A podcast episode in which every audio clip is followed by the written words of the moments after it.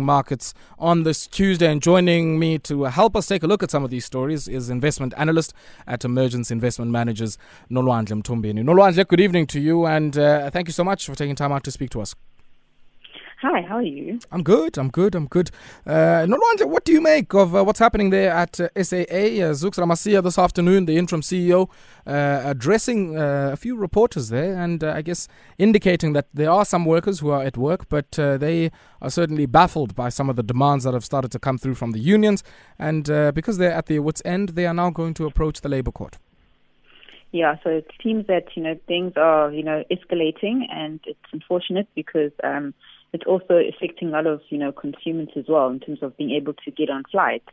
But I think, you know, I think the union is being opportunistic at this moment, um, taking advantage of the fact that they're really trying to negotiate the wage increase. Um, they also want to put on the retrenchment on the table as well.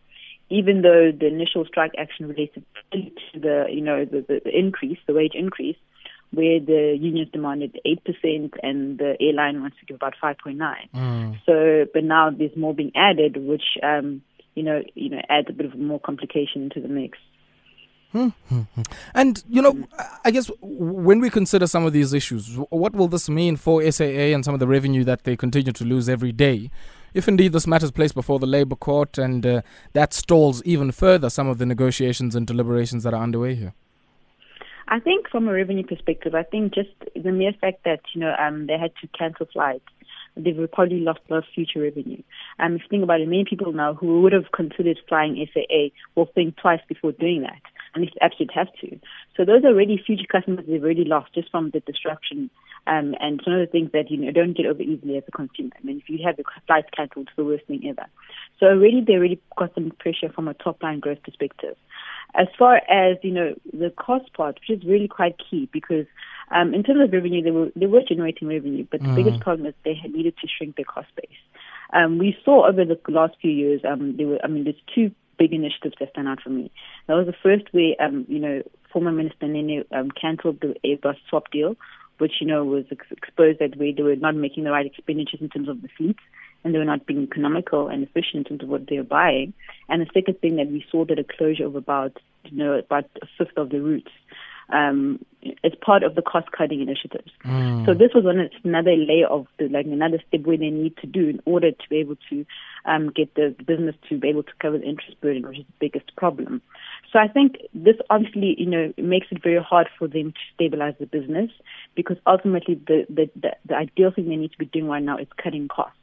And like many other S O Es, it's, it's one of the key things to be able to drive a turnaround. Mm. And this makes it much more harder, and it might take longer for us to see some profitability out of S A A, if any at all. Yeah, yeah. Let's shift our attention away from S A A, and uh, we'll certainly, uh, uh, for um, you, our listener who's listening in, uh, pick up that story uh, with uh, Paramila Shubi uh, just after half past eight this evening uh, in our second part of Under the Microscope. And we're going to talk to her, of course, uh, also Nolwandle, about, uh, I guess, this idea of whenever there is a dispute between the employer, in this case, which is an S O E, and uh, some of the unions, uh, this demand of bringing in and saying, you know, we'd like to uh, see the shareholder here. We'd like to, to have the Minister of Public Enterprises coming and uh, intervening here. I mean, what do people hope to achieve? Uh, by bringing in, uh, I guess, the shareholder representative here to try and uh, negotiate? I think one of the things where, you know, when you, for example, as a consumer, you go to a store, you're mad at someone, you want to say, I want to see your manager. So I think that same kind of thinking where, you know, I want to speak to your boss, at least then I'll be heard if I'm speaking to the top dog, you know? That's exactly the kind of tactics they're playing. I mean, we as consumers do it all the time there when we're not happy with the service, I want to speak to the manager. So those are the kind of things they're doing. They're trying to go over above the board's head, which is exactly the problem because there's a lot of bureaucracy in terms of how these S O Es were dealing with things. Um, and that's one of the things that the board and the people that are put in there, they don't want to be having to not make their own decisions. They want to be able to independently make decisions. Mm. And when people are causing the ministers and the public enterprises to get involved, then there's becomes, you know, some, you know, troubles start happening, and then people are unable to function as a board and do their jobs properly. Yeah, yeah. Let's uh, shift our attention away there from S A A and uh, go to the receiver of revenue, uh, which uh, uh, spoke before one of the committees in Parliament earlier on today about uh, the illicit tobacco trade and uh, this number of ten billion rand uh, bandied about here as the foregone revenue. and uh, I guess it speaks volumes about, you know, how large a part of uh, the cigarette trade in South Africa actually comes from illicit sources that uh, are able to circumvent some of their obligations to the taxman. Yeah, so I mean, we've seen year after year taxes, they get hiked always at above inflationary levels. So it's always been like, you know, a quick win for for you know the the, the finance ministry to get additional revenue without feeling bad about it, because it's in taxes.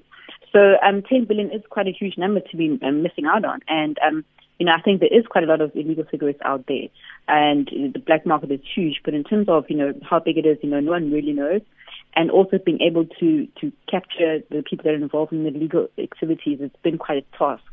So I think also, you know, one of the things that they have mentioned, that they need more resources in terms of being able to penetrate these, these rings that are doing this. But I think, you know, it's, it's, it's something that we should work towards, because at this point, you know, in terms of improving our fiscal situation, any kind of original revenue is beneficial. And, you know, sin taxes, at least, you know, um, it's a quite a big market that they're sure that they can get more. I think they got about four hundred million or so, if I'm not mm. mistaken, at the, the last bust. And I think there's many more, and, but there's still a lot of work to do in terms of actually having the resources to put people that are skilled enough to be able to detect um, the different organizations that are doing this. Mm-hmm. And, uh, you know, just briefly, I mean, when you take a look at this, and uh, uh, I mean, I'm sitting here on the one hand saying, Uh, you know, there was a guy there who was speaking about uh, imports of uh, tobacco being down, and uh, uh, some exports uh, uh, uh, increasing alongside uh, those uh, declining imports, uh, which is certainly a boon for some of the local manufacturers here. But from a health perspective, uh, I mean, surely one would argue that uh, this is one of those sunset industries that you probably want to phase out at some point. So unfortunately, that's the biggest problem that, you know, I mean, economic theory has been battling this for years in terms of, you know, the cost-benefit analysis of, you know, for example, banning smoking. Mm. And I think it's, you know, it, it does make a difference in terms of revenue gained. If you think of, you know, British American Tobacco, besides just, you know, you know, providing sin taxes market, they also um, um, gives revenue and pay corporate tax. And they're a huge company, but they also have to pay corporate tax in South Africa. So the revenue streams from the entire industry are not just on the excise tax side, but, you know, the profit that they get from taxing corporations as well. So there's a lot of financial benefit for the economy in having it, you know, for example, to be a, a, a, a thriving industry, if I may say. Um, and that's why, you know, the e-cigarettes market is also growing as well, even though now we're seeing globally it's coming under scrutiny because of the safety concerns. But, you know, there's always been, um, you know, the toss-up in terms of, you know, when it comes to things that are bad for your health, such as even even alcohol now, it's the same thing as being, you know, you know, debated whether we should be advertising anymore. I think, you know, the government has to, at the end of the day, also kind of protect its pockets and see that, okay, we don't want to completely just kill the industry, um, because ultimately they see that, you know, you can use the revenue to, you know, create better health system, whatever. Um, so it is a bit of a toss-up there.